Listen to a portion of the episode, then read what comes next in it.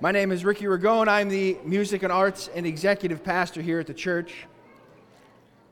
A music and arts and youth pastor. Woo, that's going back saying executive pastor. My goodness. Cruise control. Chris Cajano is the executive pastor. I haven't taken his job. he can keep it. Um, but if you have your Bibles, please make your way over to 1 Peter if you're not still there from our scripture reading. And as you're getting there, um, Rather than waiting until later, I figure I'll just go ahead, and start things off with a Seinfeld reference. It's only fitting. Is, so, if you've ever watched the show, uh, for at least for the first few seasons, Seinfeld started off usually with Jerry and a club doing some kind of a stand up bit. And one of the bits he did was about people's fears. And this is what he says. He says, according to most studies, or according to most studies, no, according to most studies, people's number one fear is public speaking. Number two is death. Death is number two. Does that sound right? This means to the average person, if you go to a funeral, you're better off in the casket than giving the eulogy. I always thought that was clever. But we live in a world, frankly, marked by fear. There's fear everywhere fear of the unknown, fear of death, fear of what others think, fear of rejection, fear of failure, fear of pain, fear of suffering.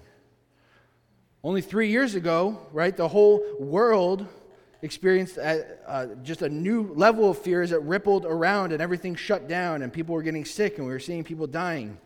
We saw fear make people do things that we didn't even think anyone would do, like wearing hazmat suits in a car by yourself. Like what? Fear is this in this emotion that seems ever increasing.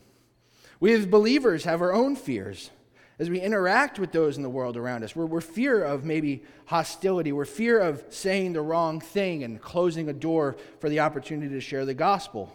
We're fear of being ostracized. We, whether in the church or, or outside the church, fear is real and it's not a new thing. And that's why this morning I wanted us to turn our attention to the book of First Peter. First Peter, he's writing to a region of believers in the region of Asia Minor, which would be modern day Turkey today. And uh, it's a very diverse region culturally, but at the time it was under Roman control. And under Roman rule, Christians lived in fear of coming persecution. Though at the time there may not have been a formal decree saying that Christians in Asia Minor had to be uh, explicitly persecuted, they knew of what Nero was doing around other regions under Roman rule. He was a ruthless persecutor of the early church, killing believers, displaying them gruesomely for his own enjoyment. So the church throughout this region was, was worried that suffering, tremendous suffering and persecution, was going to come their way. So, though they weren't actively at that time being hunted down and murdered, the church was experiencing social and economic persecution by those around them where they were. Which brings about its, its own trials and its own discouragement. So, in writing his letter to this church, Peter is looking to encourage the church and help them with how to navigate a difficult culture and live peaceably with those who might be against them. And where Peter points them is where I want to point us this morning as we navigate, seek to navigate a difficult culture and live peaceably with those around us.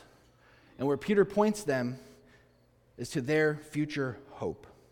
And that's what we're going to look at in these verses. And we're going to see it broken down into hope given, hope kept, and hope lived out. So, first, let's look at the hope that's given. So, before Peter gets into anything regarding their circumstances or specifically the trials that they're going to, he points them upward. He says, Blessed be the God and Father of our Lord Jesus Christ. He is worthy of praise first and foremost. Why is he worthy of such praise? Peter continues, right? According to his great mercy, He has caused us to be born again to a living hope through the resurrection of Jesus Christ from the dead.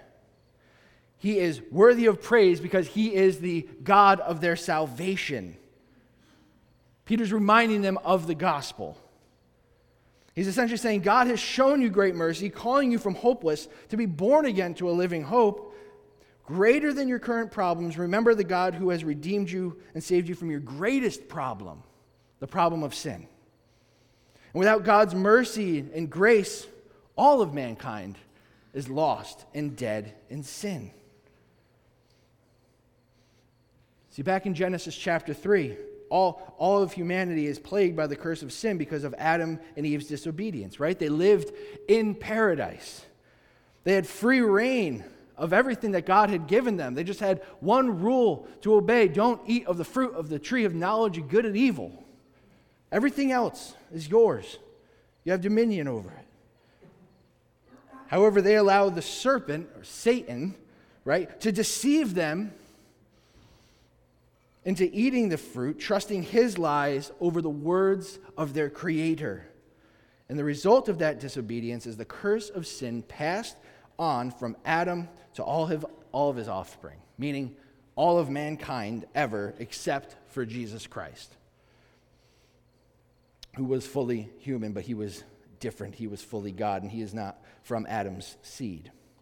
And because of every because of sin, every human, therefore, is born lost without hope. Mankind was left in need of a redeemer and redemption. That's why God had to send his one and only perfect, beloved Son into this world. Redemption can only be purchased through perfect, spotless, blemishless sacrifice. So Jesus was born into this world fully God, fully man, without sin. He lived in the same sinful world that Peter's audience lived in, the same sinful world that we live in, yet he remained without sin. And he willingly went to the cross to be that required atoning sacrifice to pay the debt of sin that was owed. And everyone who puts their faith and trust in Christ receives the benefit of that sacrifice restored relationship with God and eternal life. That's the gospel. That's what Peter's reminding them of. That's the living hope. And that happens by God's great mercy, by the power of His Spirit opening our eyes to see the wickedness of our sin, seeing our need for a Savior, and putting our faith and trust in Christ but God is the one who does the work. Right? It says, He has caused us to be born again to a living hope. He calls us to Himself, and we respond according to His grace and mercy in faith. And our salvation moves us from being dead without hope to having a living hope, as Peter says.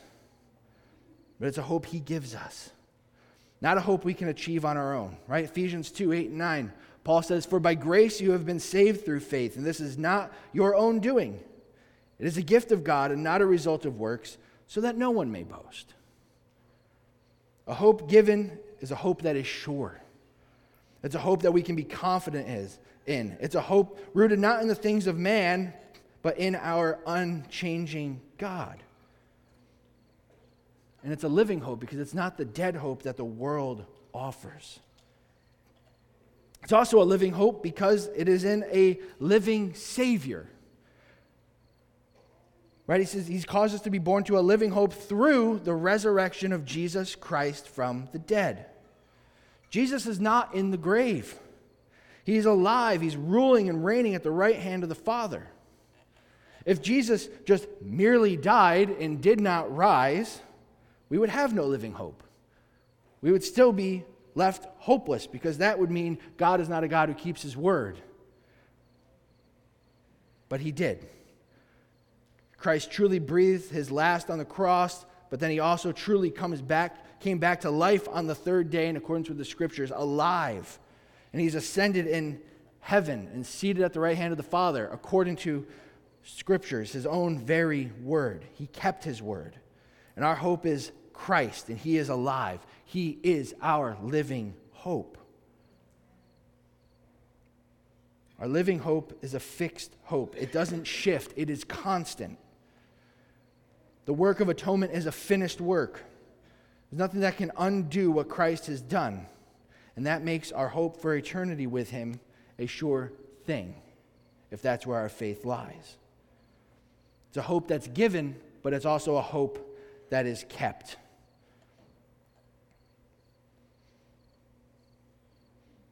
Peter points them first to the one who gives them hope, and now he's assuring them that God is keeping that hope. When we put our faith in Christ, we not only receive the gift of eternal life, but we are adopted into the family of God. We are co heirs with Christ, sons and daughters of God the Father, and we, as his children, have the hope of, as what we see Peter here saying, a hope of an inheritance that is imperishable, undefiled, unfading, kept in heaven.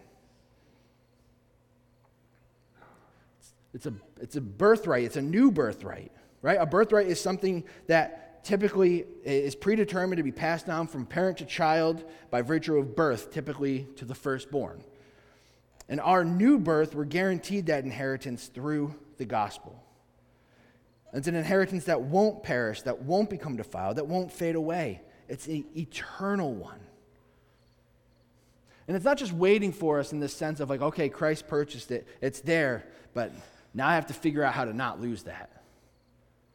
God is keeping it for us, He's, he's guarding us for the ultimate revelation of our salvation. Isn't that what it says? Who by God's power are being guarded through faith. Now, does that mean God only guards it by the strength of our faith? Are, are we born again of his mercy, but do we only have do we only keep our salvation by our own strength? No. Not at all. The God that calls us is the God that keeps us. Those whom he has called to himself, who are under the blood of the Lamb and sealed with the Holy Spirit, will be preserved until the end. The Spirit of God at work in believers will continue to produce faithfulness until the day they reach glory and receive the inheritance of eternal life with Him forever and ever. How do we know someone has faith? There's fruit fruit of faith, which is the fruit of the Spirit's work, right? Paul talks about the fruit of the Spirit in Galatians. Where the Spirit dwells, fruit is produced, and fruit continues to grow until the end. The Holy Spirit seals us until the day of redemption, Ephesians 4. He, he holds our reservation for us. I'm reminded of a family vacation we just took like two weeks ago we were down in Delaware, went to the beach, and the one thing that we wanted to do was go to a boardwalk and ride on like those, those Surreys, like the bike with like six seats on it. Um, and so we made a reservation for one day, 9 a.m. And we show up, 9 a.m., and they don't have the bike. They're like, first come, first serve. I said, but we made a reservation. I didn't say it. Actually, Katie took over, mama bear mode. like, oh, we're getting a bike, sir. And I just stood back, like holding Calvin, like, yeah, yeah. But, but they didn't have the bike. Eventually it worked out, but I, I did think this is like a, a Seinfeld moment for sure when, when they don't have the rental car for him in an episode. He says, You know how to take the reservation, you just don't know how to hold the reservation. And that's really the part, the most important part of the reservation, the holding. Our God holds our reservation for our inheritance. He's a God who keeps his promises, and the inheritance awaiting those in Christ is a sure thing. Everything around us seems chaotic and unsure and unknown. We don't know what the next day holds, but this is a sure thing. This is a sure hope. So, what is this inheritance? What, what, what are we eagerly awaiting? What is so good that Peter points their attention here before addressing their actual fears and their trials and their strife? Whenever I try to just get a picture for, for what, what does this inheritance look like, um, my mind always goes to Revelation 21, this, this beautiful picture of the new heaven and new earth that await believers. Turn there if you can to Revelation 21, 1 through 7. I don't have it on the screen, but let, let this picture be an encouragement. Let, if, if you didn't know what hope you were looking forward to, this is a great hope. What we see is the redemption of the world in the first four verses. John says, Then I saw a new heaven and a new earth, for the first heaven and first earth passed away, had passed away, and the sea was no more. And I, I saw the holy city, New Jerusalem, coming down out of heaven from God, prepared as a bride adorned for her husband. And I heard a loud voice from the throne saying, Behold, the dwelling place of God is with man, and he will dwell with them. They will be his people and God Himself will be with them as their God. He will wipe away every tear from their eyes, and death shall be no more. Neither shall there be mourning, nor crying, nor pain anymore, for the former things have passed away. God will redeem creation, it will be restored to its original beauty. Even better. But that's not even the best part. We will be able to dwell with our God, with Him as it was intended. Right? The dwelling place of God is with man, and he will dwell with them. They will be his people, and God himself will be with them as their God. I love that. It brings us back to how things started in the garden. God and his creation dwelling together in harmony, unashamed, full of joy. That will finally be restored. I can't even fathom what that will be like, but I know it's good. The effects of sin will be eliminated, right? He'll wipe away every tear from their eyes, and death shall be no more, nor mourning, nor crying, nor pain anymore. The former things have passed away. It's hard to imagine a world without pain and without death, without mourning or crying, because it's such a part of living under the effects of the curse. That's what's normal to us. But an inheritance waits, completely void of all those things. And Peter is pointing them to their inheritance because thinking of the good things to come, thinking of the hope that is to come, can make enduring the hardship of this world worthwhile. It helps combat fear and worry. Going back to that initial quote about fear from Seinfeld, I mean, our society has a tremendous fear of death. Uh, and death is a very real fear, especially if you don't have the assurance of anything greater. And those who experience it don't get to tell you about it because it only happens once and then we don't know. So we have this, this fear of the unknown. But if we truly believe that Christ has not only saved us from our sin, but saved us to eternity with Him, to an inheritance imperishable, undefiled, and unfading, then fear of death should not paralyze us. One of Apostle Paul's most profound quotes is For me to live is Christ, to die is gain.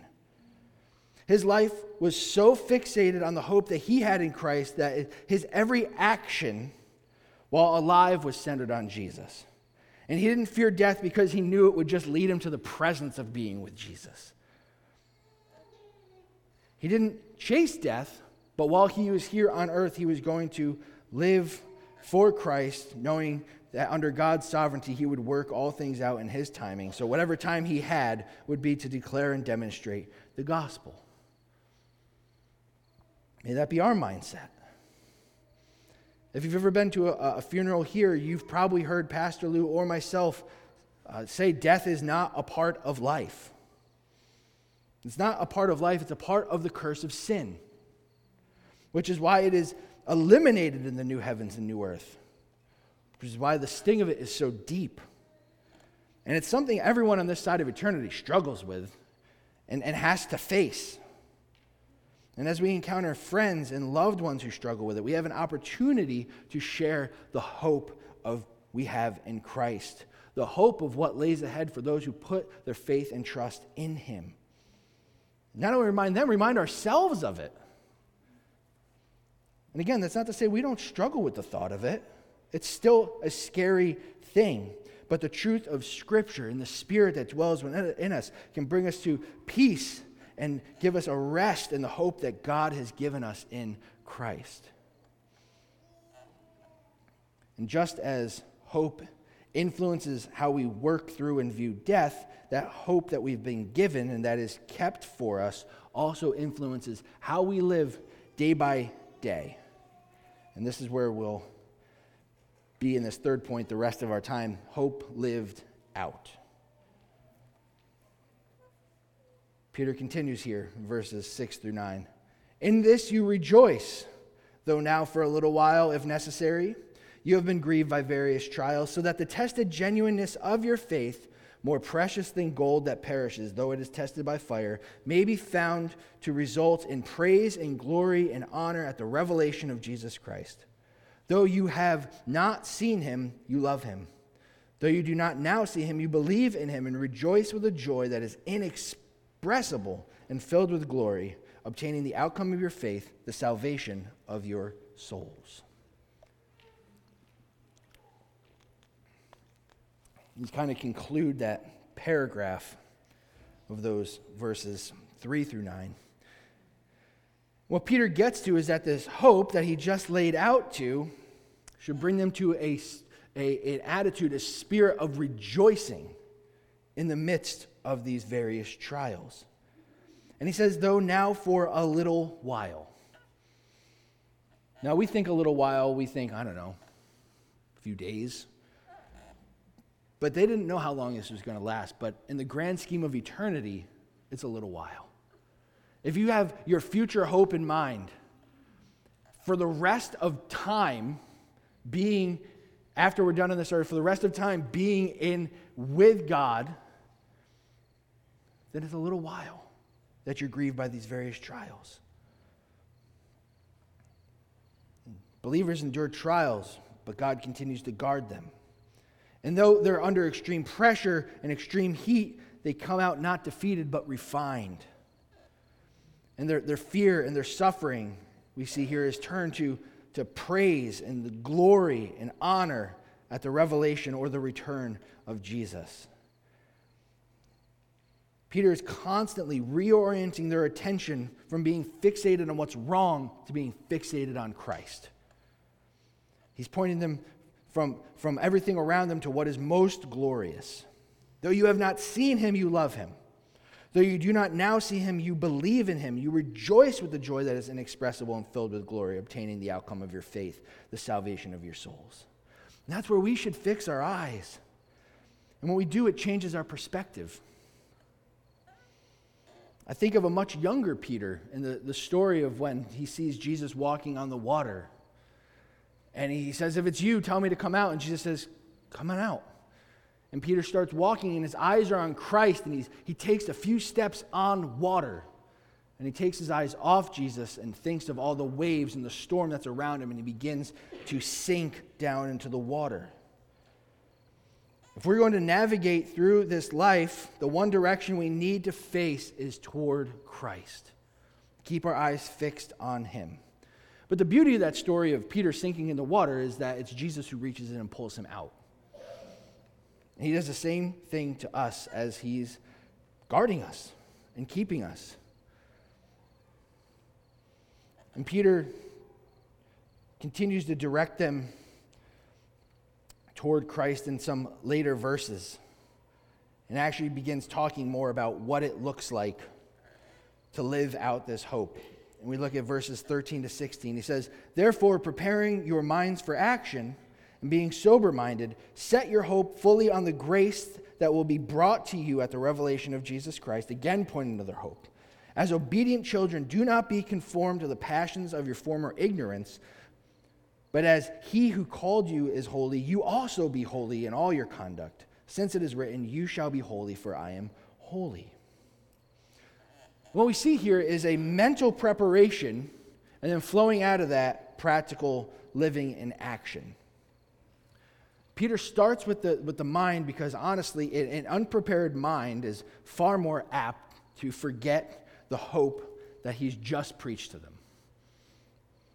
Right? We need to be intentional, intentional in fixing our eyes on Jesus, reminding ourselves of the gospel, reminding the mission that we've been called to as believers, that as we are going, we are to make disciples, that, that we are to live for his kingdom.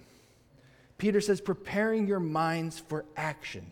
In the Greek, it literally means girding up the loins of your mind, Back then, they wore tunics and they had these long shirts that went with it. If they were to get ready for action, they'd hike those shirts up, tuck them into their belts so that they would be more mobile for action. He's telling them to do that with their minds. Get ready, be ready. We are to prepare our minds for action, filling them with the things of God as we spend time in His Word, right? as we spend time intentionally in prayer, as we heard about last week and then this leads to the next thing. We're preparing our minds for action, and we also need to be sober minded. We need to have a clarity of mind. As we're going to navigate this world, we need to be clear in everything that's unclear. Peter is he's contrasting the, the mind of the believer versus the mind of someone, he's using this, this picture of drunkenness. Right? Someone who's drunk is not sober minded by definition. Their, their judgment is clouded. Their actions are erratic. They're not in control. The believer in Christ needs to fix their minds on the hope of the gospel so that they can remain clear in thought and direction. They are to conduct themselves with self control, and that begins mentally, that begins in the, the mind and the heart and the soul before it shows itself in our actions. Something you're taught in baseball, something I was taught all through I don't know, probably from middle school on, is that, you know, if you're going to be in the field, you got to know where you're going to throw the ball before that ball is even released from the pitcher's hand. You got to know who's on the base, what the out situation is, where your force is, all that. So that when the ball does come to you, you don't have to think about where you're throwing it, you're just responding in action. The fielder who prepares his mind before the pitch is not frantic. There's not this sense of panic, but is able to make the play that needs to be played. And that's the same thing in life. We prepare our minds for action each and every day, fixing our eyes on Jesus, remembering the hope that we have before we journey out into a broken world, so that we're prepared to live in a way that displays Jesus to the world around us. It allows us to not fall into the sinful behaviors in which we once walked. First the mind, then our actions. As obedient children, do not be conformed to the passions of your former ignorance. But as he who called you is holy, you also be holy in all your conduct, since it is written, You shall be holy, for I am holy. First Peter gives a do not. Do not be conformed to the passions of your former ignorance.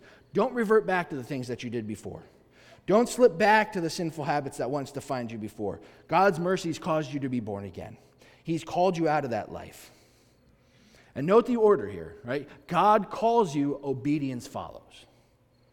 Our obedience is the result of our calling, is a result of being born again to a living hope, is a result of that grace, not the other way around. And Peter's urging them to be obedient because God has called them out of sin and God has called them to be holy. God is holy. His children are to be holy. And holy means set apart, it means different, it means distinct. Peter's saying here that their conduct is supposed to be holy, it should look different. It's not for the purpose of superiority, like, oh, look how good we are. Like, wow, I am holy. So holy. That's not the point. Our conduct is to be holy to point people to the God who enabled us to be even the slightest bit holy, to look different. That's what it's supposed to be for. And that's what Peter, in, later in chapter 2, tells the same audience here. He says, Beloved, I urge you, as sojourners and exiles, to abstain from the passions of the flesh which wage war against your soul. Keep your conduct among the Gentiles honorable so that when they speak against you as evildoers, they may see your good deeds and glorify God on the day of visitation. Not look at us and go, wow, whew, you're so good. No, but wow, the God you serve is so good. Peter brings, brings it back to their current predicament people treating them poorly, people speaking against them. And Peter doesn't tell them to go get in their face, go toe to toe. He doesn't tell them to fight fire with fire. He tells them to remember you're not home. You're sojourners. You're exiles. Your true home is that inheritance that awaits you. So abstain from the sinful passions of the flesh. Keep your conduct honorable, so that they may see your good deeds and glorify God on the day he returns. So as we as we're navigating a confused world, a broken world, we, we do so with the mission, with mission in mind, to make disciples of all nations. We do that as sojourners, citizens of a greater kingdom, living for the glory of the king of that kingdom. We don't live to make everyone around us uh, in the sense, uh, live to make everyone around us love us in the sense that we conform to the world's ways to gain favor, but we also don't live with the intention to make the world around us hate us. I mean, that can happen all on its own. We don't need to help it. We need to be intentional. Uh, something Pastor Lou has mentioned a number of times, possibly even uh, during this series, I can't remember, but like different three, three E's for how we live in the culture around us. But I think it's important, it's very pertinent to this subject and how we live as sojourners, or as Peter says in verse 1 of this book, elect exiles in this world. These are three approaches to dealing with culture. And the first approach that people could take would be to emulate culture. This would mean that we just accept and embrace what is going around us, going on around us. What the culture says is good, we just take and we receive it. We blindly receive what the world offers, not being discerning, and we aren't living holy and set apart. We're just joining and going with the flow because that will make everything much easier in the long run. But that's not what we're called to do. We can receive what is good and what is in line with Scripture, but we can't just blindly go with the flow. We want to emulate Christ, not the world. But what some do is emulate the culture. We don't want to do that. The other thing, the next one, is escape. This posture of retreating from the world, just in general. This escapism. I'm, I'm going to reject everything. I'm going to hide away and become a monk and never interact with the culture. It's not blind acceptance, but it's blind rejection. You only keep to a very small Christian circle, a Christian bubble. And this would certainly be setting oneself apart, but it wouldn't be doing anything for the mission of God so that we can just declare and demonstrate the gospel and that people would see our good deeds and glorify God because we wouldn't be seen and we wouldn't be heard. We're called to live on mission, so we can't just hide away. So we don't want to emulate culture, we don't want to completely escape from the world. So, what does it look like? That's the third E engage. Don't emulate, don't escape, but rather engage the world for the cause of the gospel. And that's what Peter is calling his audience to do. That's what we see Jesus do throughout his ministry. That's what we see the apostles do throughout the book of Acts and all the letters that we see written. The only way we can point people to the hope that we have, the hope that would set us apart, is to actually engage with people and be in the world, not of it, right? But in it and a part of it. And so I think as we try to think through practically what's, what, are, what are some important things to remember, I just jotted down a few. And the first one I, I just put down is don't go looking for a fight. Our minds are ready for action, but that doesn't mean that we have to stir things up just for the sake of it. Speak truth, but do it in love. Stand on the authority of the Word of God but do it in a way that honors God in the process. We want to be winsome, right?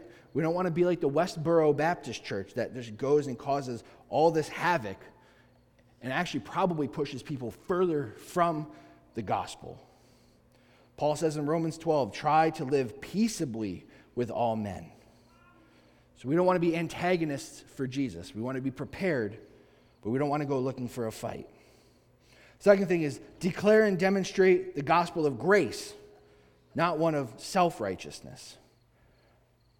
We're not trying to go out there and boast in ourselves because we too, as Ephesians 2 3 to 5 says, once lived in the passions of our flesh, carrying out the desires of the body and the mind, and were by nature chosen of wrath like the rest of mankind. But God, being rich in mercy because of the great love with which He loved us, even when we were dead in our trespasses, made us alive together with Christ. By grace you have been saved.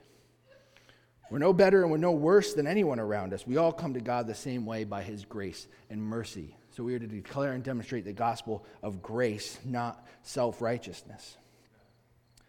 The other thing we need to remember is that we are not going to save anyone. We can do everything right. We can nail the scripture reference. We can ar- ar- articulate the gospel with perfection and precision.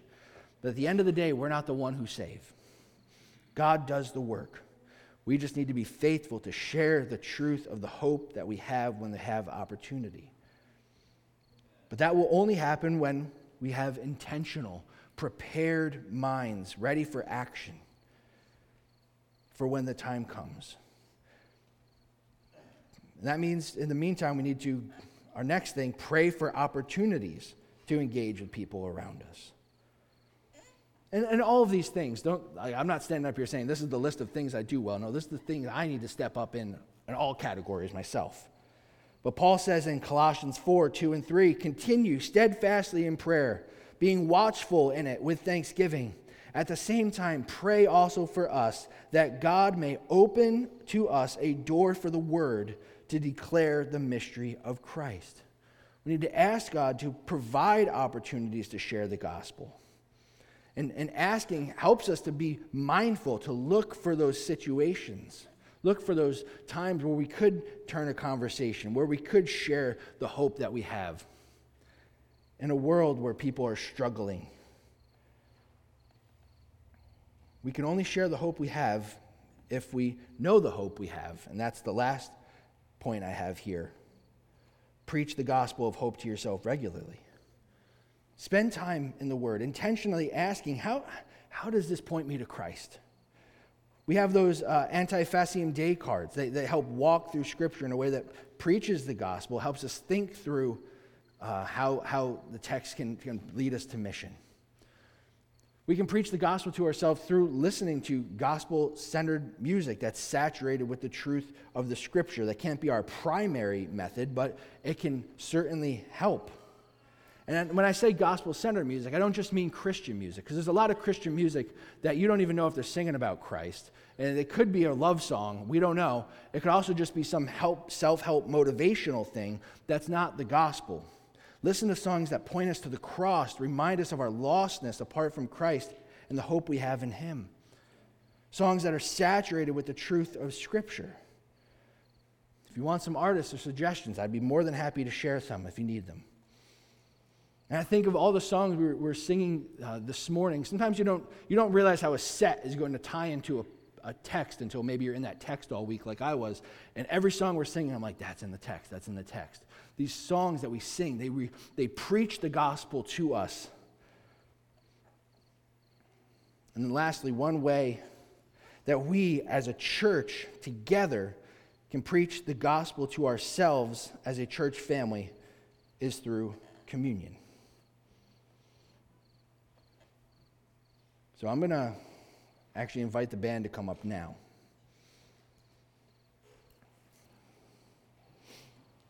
Communion points us to the cross.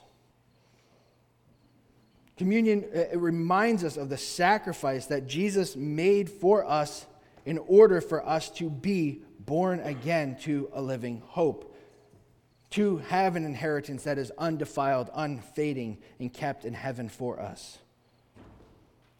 Listen to the words of the Apostle Paul in 1 Corinthians 11 23 to 26. This is what Paul says. He says, For I received from the Lord what I also delivered to you that the Lord Jesus, on the night when he was betrayed, took bread. And when he had given thanks, he broke it and said, This is my body, which is for you. Do this in remembrance of me.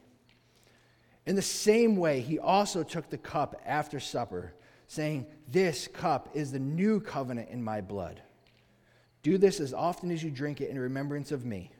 And then verse 26, I love this. And for as often as you eat this bread and drink this cup, you proclaim the Lord's death until he comes.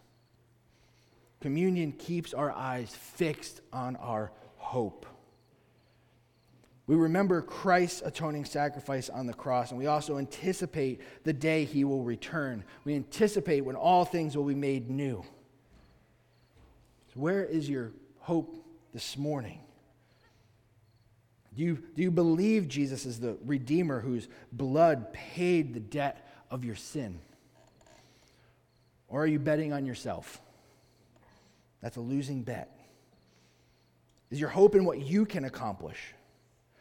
It's my prayer that God would open your eyes to see your sinfulness in light of God's holiness. That you would repent, put your faith and trust in Christ this morning, and receive the hope that's given, and the hope that will be kept for those who know and love Christ. And after I pray, the band's going to play, and we're going to take, uh, we're going to spend some time in quiet reflection before we take communion together, confessing and repenting. And when you're done doing that, we'll come, we'll take the elements, bring them back to your seat. And then after that song's done, we will take the bread and the cup together. But this, this is not a King's Chapel table. This is a table for everyone who would profess and believe in Christ. But if you, if you aren't a Christian, you're sitting here this morning, if you haven't surrendered your life to Christ, then we ask that you refrain from coming to the table and taking these elements. But I would also implore you today to make the today the day. When you turn from the hopelessness of sin to a hope of trusting and following Christ. And if that's your decision you've made today, then come to the table and celebrate what Christ has done. Celebrate the hope that is yours in Christ Jesus. May this table for all of us be a reminder of the hope that we have in an unchanging God who sent his Son to redeem us. And that as we try to navigate a world full of confusion, marked with suffering, that we would keep our eyes fixed on the hope that we have to an inheritance that is imperishable, undefiled, unfading, kept in heaven for you. Let's pray together.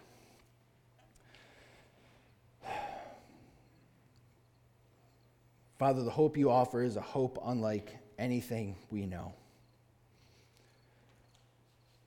There's much in this world that we have hope in, that there, we, we, we think there might be a chance that something could happen, but we don't know. But in you, we know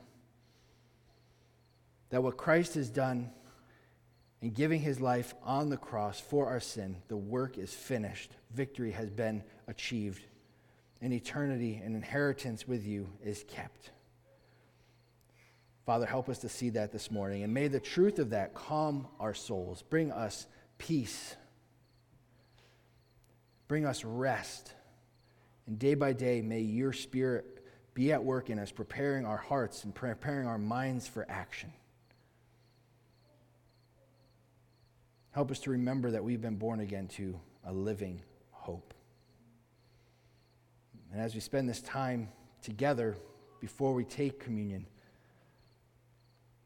be at work in us, keeping, showing us where we need to confess and repent.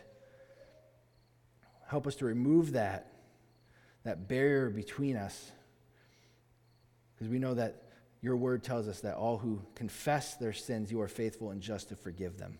Help us to confess, repent, but then celebrate the finished work of Christ and the redemption we have and the forgiveness we have in Jesus. We thank you. We praise you. It's in Jesus' name we pray. Amen.